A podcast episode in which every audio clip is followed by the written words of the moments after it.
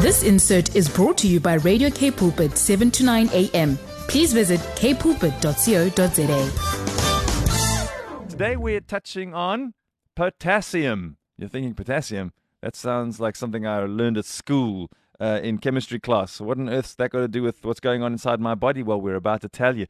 Good morning, Wendy. Wendy is a health coach and wellness practitioner at Integrated Health Solution. You well?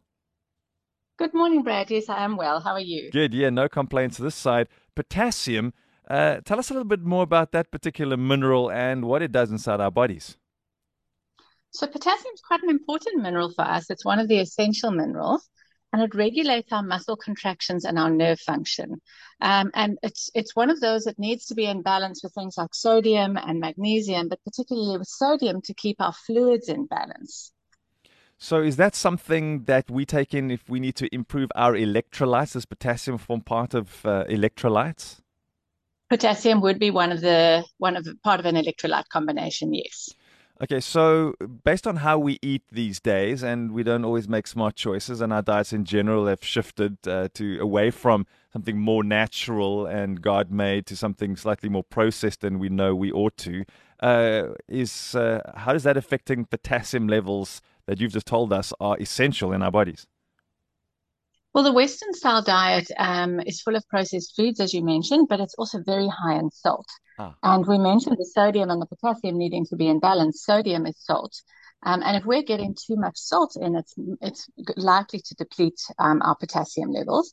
But also, if we're eating all these processed foods and we're not getting enough fresh fruits and fresh vegetables um, and you know recognizable foods, then we're not going to get potassium from our diets either. So you'll be loaded on the sodium and depleted on the potassium.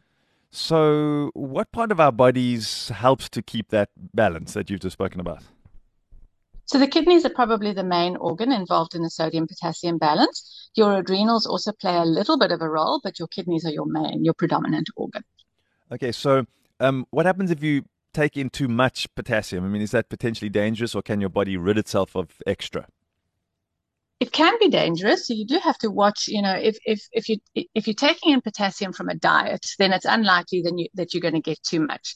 But if you're supplementing, or if there's something that causes your body to hold on to potassium, then that could be a different story. Hmm. Um, but normally, what happens to keep that balance in the body, the kidneys will excrete the excess potassium and any of your other minerals um, that are not that, that are in excess via our urine or through the stools and we lose it when we sweat as well. So when we do uh-huh. when we exercise, um, potassium will be lost through the sweat as well. Is there another way we can lose? I mean, sweating is obviously a natural thing, particularly now in summer with these hot days and moving and all the rest. But is there other ways we can lose uh, potassium? Yes. So when we get sick with tummy viruses and bugs and things like that, and we have uh, vomiting and diarrhea, you can also lose your uh-huh. um, potassium or your balance of your electrolytes. Um, is there any particular disease or condition that we could have that would also be part of uh, potassium loss?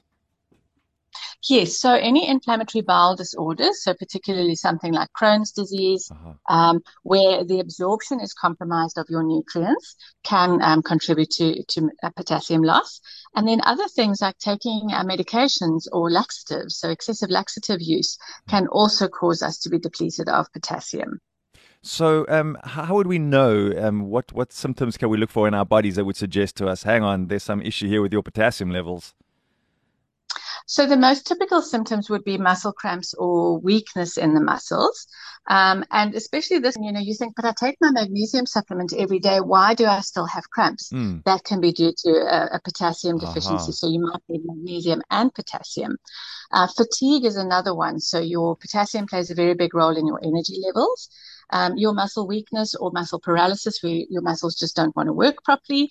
Uh, constipation can be um, an effect as well. Um, arrhythmias, so your irregular heartbeats or, you know, those palpitations fluttering there. Mm. And then in very severe cases, you could have a heart attack or heart failure. So then, with your heart being a muscle, I'm seeing that's going together with muscle cramps and weakness and muscle paralysis. Yes. So it just being a muscle, it's just uh, the heart is also being affected by the potassium levels. That's right. Uh-huh. That's right. Um, so uh, if you're if you're a healthy person, then our kidneys are doing what they ought to be doing. But um, is there a is there something that could happen in our bodies that could help that could mean we're storing uh, even excess potassium? Yeah, so there's certain diseases, uh, often a kidney disease or um, some other illnesses can cause you to store potassium. So your body's not excreting it, it's holding on to that. Um, and then, as I mentioned earlier, taking too much p- potassium in a supplement form. I don't think everybody should rush out and buy a potassium supplement, mm. but I certainly think we should balance it out in our diet. But you can certainly have adverse symptoms if you're taking too much potassium or if your body's not releasing that. And many of these symptoms can overlap with a deficiency. So you have to watch, you know, if you're experiencing some kind of symptom, it could be something you're taking, not something that you're, you, you ah. know, that you're depleted in. I see.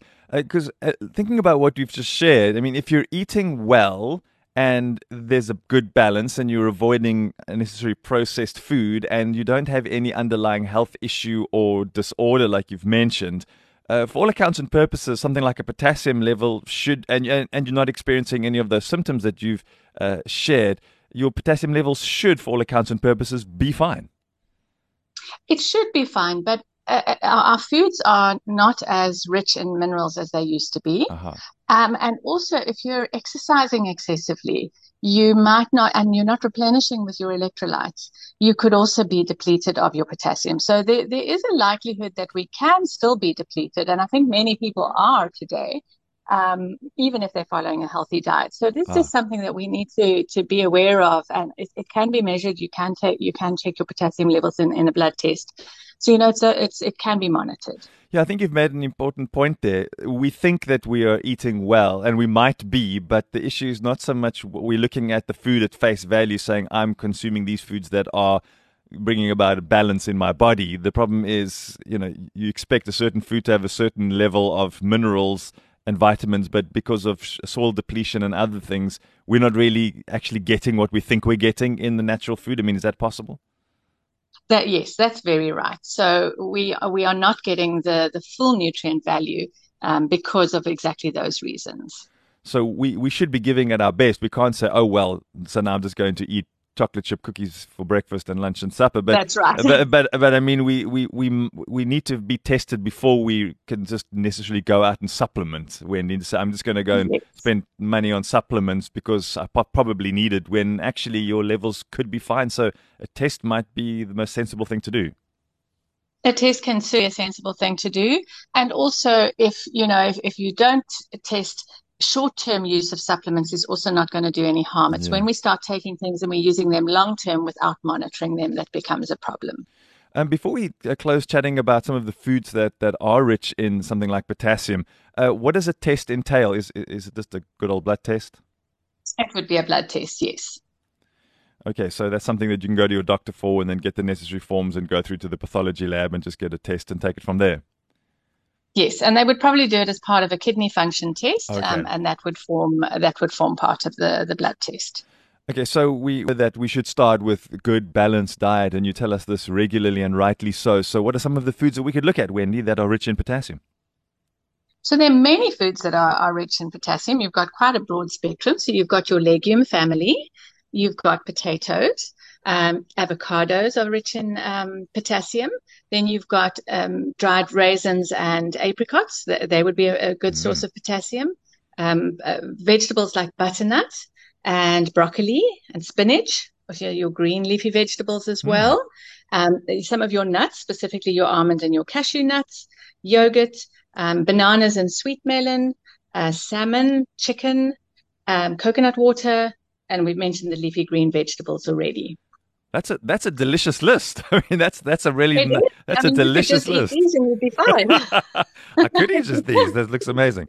Okay, so there you have it. That's that's the list. Those are the kind of foods that are rich in potassium. We need to aim to be getting them in our diet, and then it's about a balanced diet. I think that might actually be a pretty good conversation to have moving forward. I mean, we talk of the word balanced. You know, what is what does a balanced diet actually look like? Um, Yes. I, think we have this idea of what we think it should have. Um, and then I think if we compared what we ought to be eating, what we really are eating, we'd be quite shocked to have how unbalanced our diets actually are, Wendy. Yes, I think we we can very easily have an unbalanced diet, um, and so that would be a good topic to go over because you know you think sometimes we eliminate food groups, we eat too much of another food group, um, and it's it's about finding the balance that's going to work for your body as well. Yeah, I think that's an important thing is what works for your body because you often see somebody with you, you'd say, "Wow, you're looking really good," or "Wow, you're really fit," and you go, "Yeah, you know, I do intermittent fasting, or I do keto, or I'm I'm vegan," or yes. and I think it becomes so confusing because you're finding everybody that's finding some success is got a program or a diet that goes together with it. And it confuses people who are trying to find an answer because, okay, you are five different people who've done five different things and it's all worked for you. How confusing is that? And yeah, exactly. And you've got five different genetic profiles yes. and, you know, me- metabolic, every, everything. So, yeah, it does. We have to look at ourselves as individuals and to work out what is best for us.